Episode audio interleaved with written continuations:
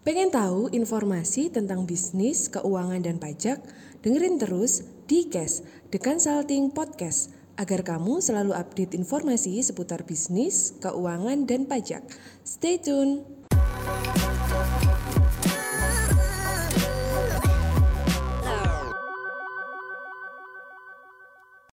Oke, kembali lagi bersama saya Andre dari The Consulting Business Consultant.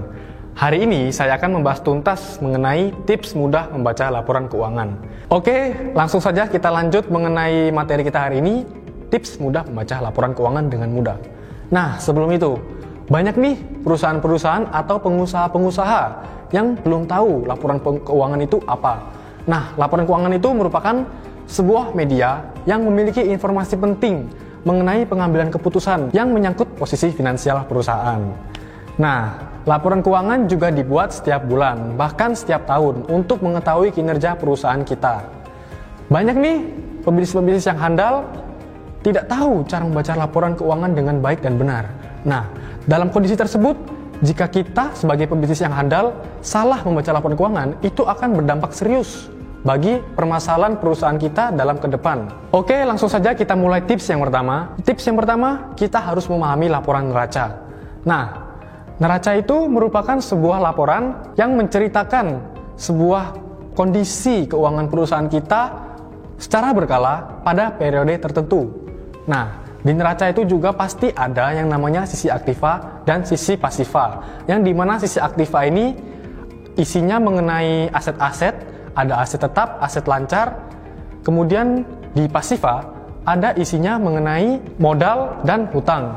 Nah, kita bahas mengapa ada aset di neraca. Oke, misalnya di aset itu ada tertulis kas 10 juta. Itu berarti menandakan kita memiliki kas sebesar 10 juta pada periode sesuai di neraca itu. Nah, itu untuk aset. Kemudian untuk hutang, misalnya hutang tertulis hutang dagang dan hutang bank sebesar 20 juta.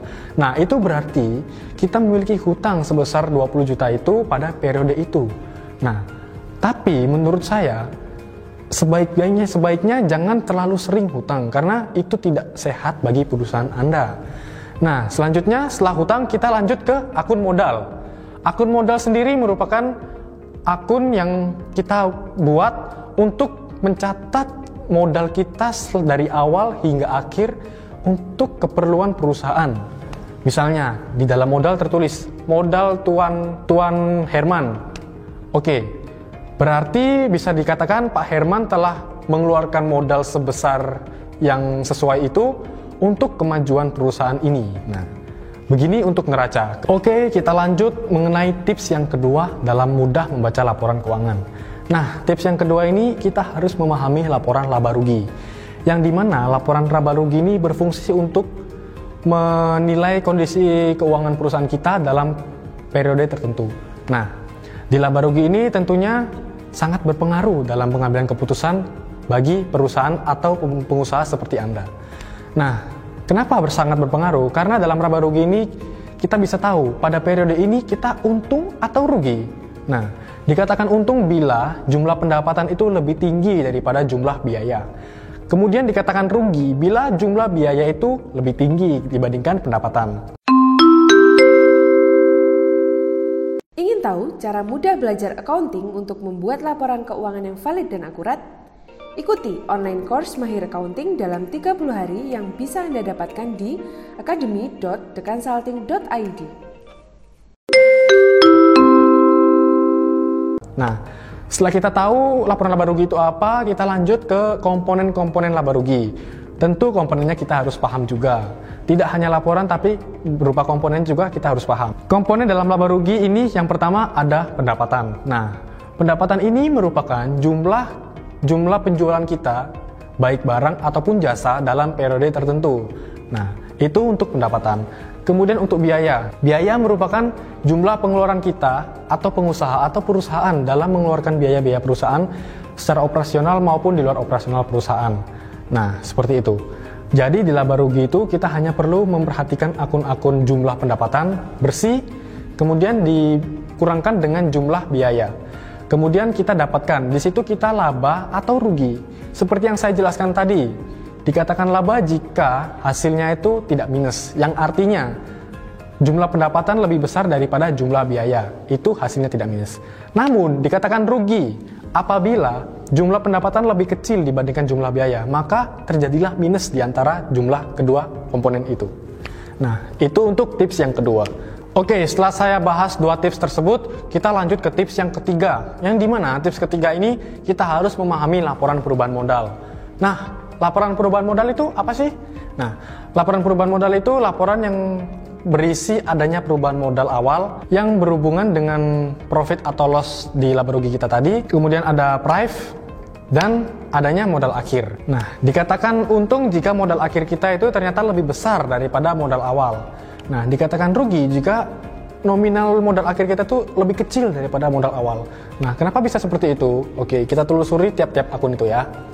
Tips yang pertama, kita perlu tahu modal awal itu apa. Nah, modal awal itu merupakan modal yang kita simpan untuk keperluan perusahaan sewaktu-waktu atau untuk biaya-biaya perusahaan ke depan. Nah, itu untuk modal awal. Kemudian ada price jika ada. Prive ini merupakan pengeluaran atau pengambilan dana pribadi owner untuk keperluan pribadi. Nah, jika ada Prive maka itu akan mengurangi modal awal. Kita harus tahu dua akun itu. Kemudian ada lagi namanya profit atau loss dari akun laba rugi.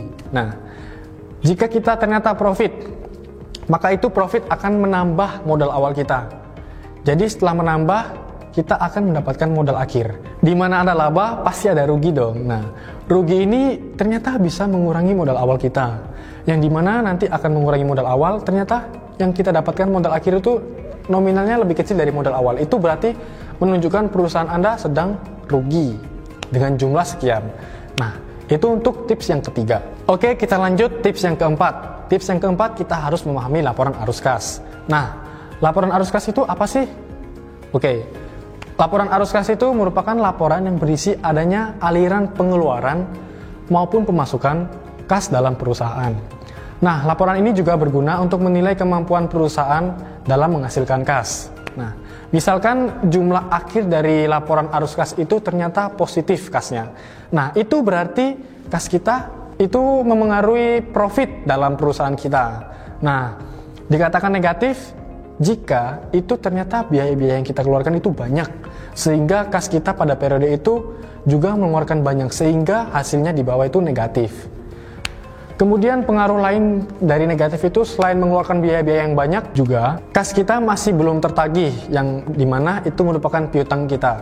Nah, kita bisa menilai piutang kita itu kapan bisa ber kapan bisa cair menjadi kas itu menggunakan rasio. Nah, begitulah penjelasan mengenai bagaimana cara membaca laporan keuangan dengan mudah.